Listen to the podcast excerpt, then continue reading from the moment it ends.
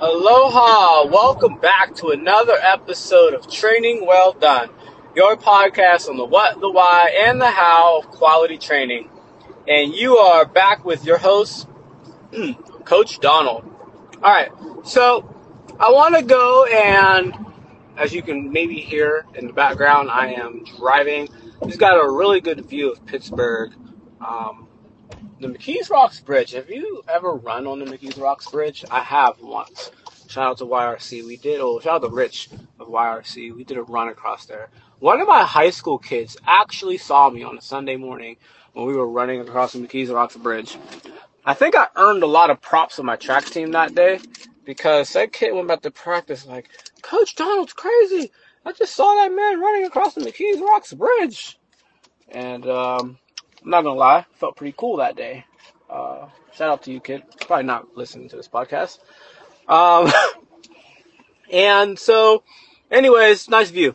Here's what I want to talk about today. Incorporating and understanding how to do tempo work in your training. So this morning, I was doing a one-on-one with one of our newer members who does open gym. And since listening to this podcast, this is a new thing we started offering at GHP where people can, adults can have a membership where they can come into the gym and train on their own. There is some level of I have to vet them to make sure that they know what they're doing. So a lot of the people who use Open Gym are like former members of ours, or they're newer people who signed up, but I took them through some one-on-ones to make sure they knew what they were doing in the gym so they could operate safely and not hurt themselves or embarrass us, right, with doing wild, crazy things. Um, not like wild, crazy as in the training is interesting exercises, but like they're just being ridiculous, right? They're like meme worthy on Instagram. I don't want none of that. So, this person, not new to strength training overall, but is just relatively new to training or inexperienced, I should say. We did a one-on-one. We wanted to I wanted to teach her some new exercises because she was, you know, trying to figure out what some new training regimens I can do and workouts. Today I took her through a bunch of new things and refined how we did some things that she was already doing. And between these two workouts, they had two different tempos. And this is one of the things that when I meet with people about how to do their strength training, usually is something quite new to them. What do you mean by tempo? What I mean by tempo is the speed of the lift. Okay? There's the there's different phases. Let's say you're going to do a squat. There's the you going down into the squat part. That is what we would call an eccentric phase. Alright, E C C E N T I C, something like that. Eccentric. Uh, I'm spelled it wrong. There's an R in there somewhere. Excuse me. That means you are going down slow. You are going from the rest position into the hardest position of the exercise. From there, you have your isometric part. In most situations, the isometric part refers to the hardest um, and the, the part of the exercise where you then have to transition back to the rest position. So if you're squatting, often it's referring to the bottom of the squat. If you're doing a push up, it's often referring to when your chest is at its lowest point at the bottom of the push up. Isometric can also mean whenever you choose to stop and hold that position. So even if you only go halfway into the squat and you just pause right there and then you come back up, that's an isometric. But the isometric phase is when you stop to then go the other way. And then it's the concentric phase. The concentric phase is when you're going from that sticking point in the exercise or from that transitions part back to the rest position, okay? That is your concentric phase of a lift. Now, you can actually train those phases individually and get stronger either at the sticking point, get stronger by going down slower. There's different physiological changes. Whenever you practice lifting very slowly in the eccentric portion, you actually can get a lot stronger than if you just go through the movement without accentuating any parts. So let's say you did a squat and it takes you um, less than a second to go down and less than a second to come up. Let's say The whole up and down takes you one and a half seconds for every repetition. And you do 10 of them. That set took you 15 seconds. And let's say now we make the eccentric part of that three seconds. And because you're going so slow, you might take another second to actually come up from the bottom and to get up and stand up, especially if it's hard and heavy. So now we're talking about three seconds on the way down, then one second to transition back to standing up. That's four seconds.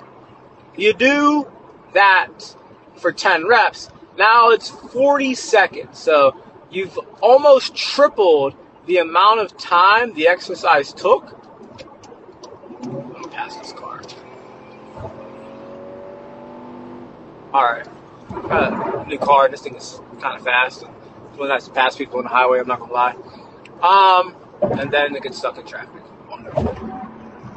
Ugh, trying to get on 28 This is a nightmare. Anyways, uh, you got me live right now. So, you've almost tripled the amount of time that you've spent working on the exercise. Physiologically, when you move slower through there, you get more tearing of the muscle fiber. So it gets beat down more as you go through that. What that actually does is cause your body to then revamp and rebuild stronger.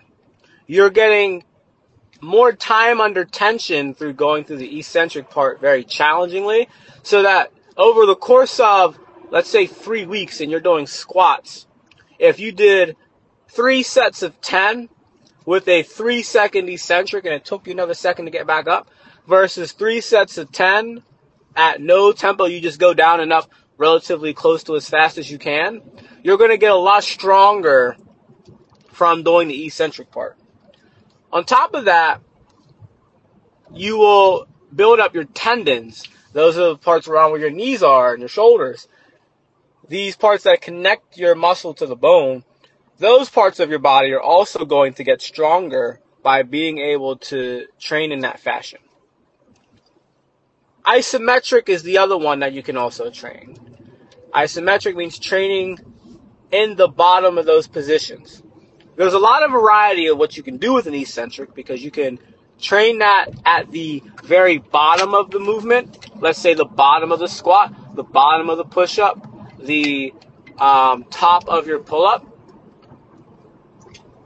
You can also do that at a different range of motion. Let's say in a half squat position or something along the lines of that. You can also train these different particular positions. Isometrics cause a slightly similar effect in regards to adding that time under tension to training to help you with being able to be stronger through there.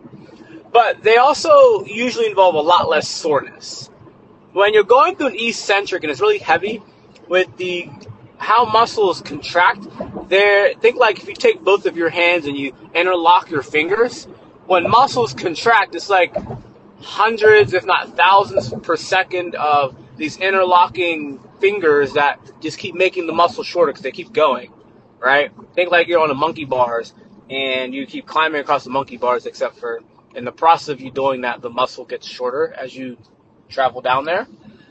Whereas when you do an eccentric, you actually are breaking them apart as they lengthen out. So if you go down into the squat, you're getting into a more stretched position of the squat and you're breaking those links, which is what causes the soreness. Isometrically, you're not breaking anything because you're just holding the position.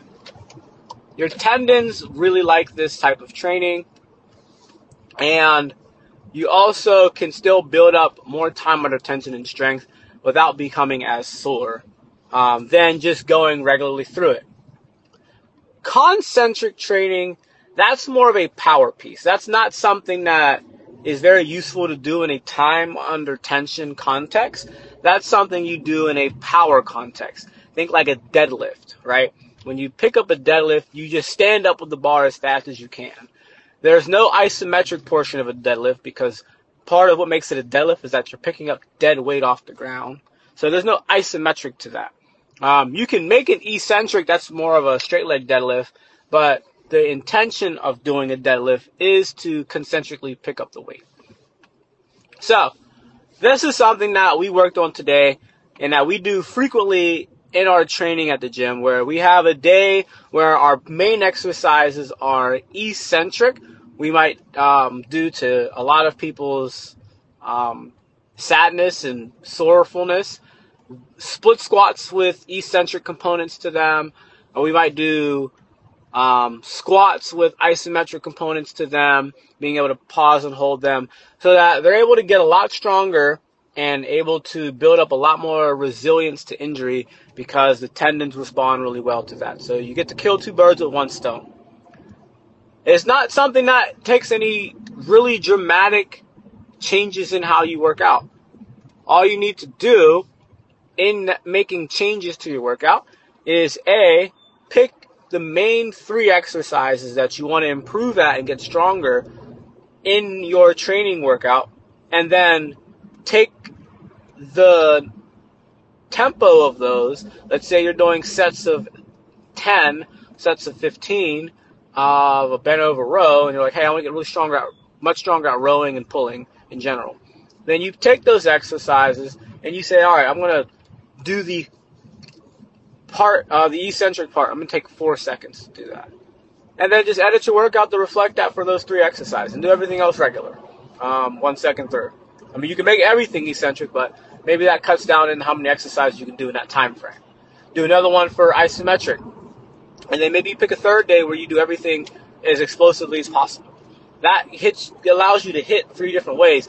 And bonus, you can actually do the same exercise straight through.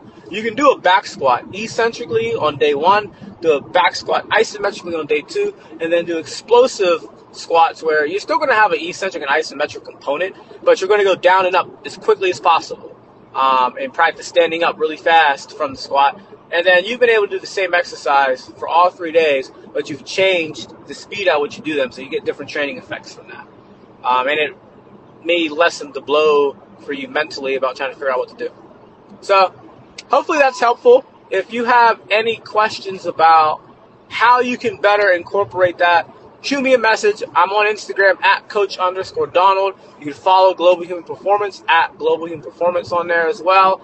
And then if you want to reach me directly outside of that, let's say you want to have a question, you can just go on the website www.ghperformance.com and I'll get back to you and you can send us a message, whatever your inquiry is. Or if you want us to be able to actually sit down and take you through a training session and teach you how to do this, that's uh, something I'd love to do and can help you out with. All right. So make sure you like, subscribe, and share this with a friend or training partner, somebody who could use this. And I will talk to you later.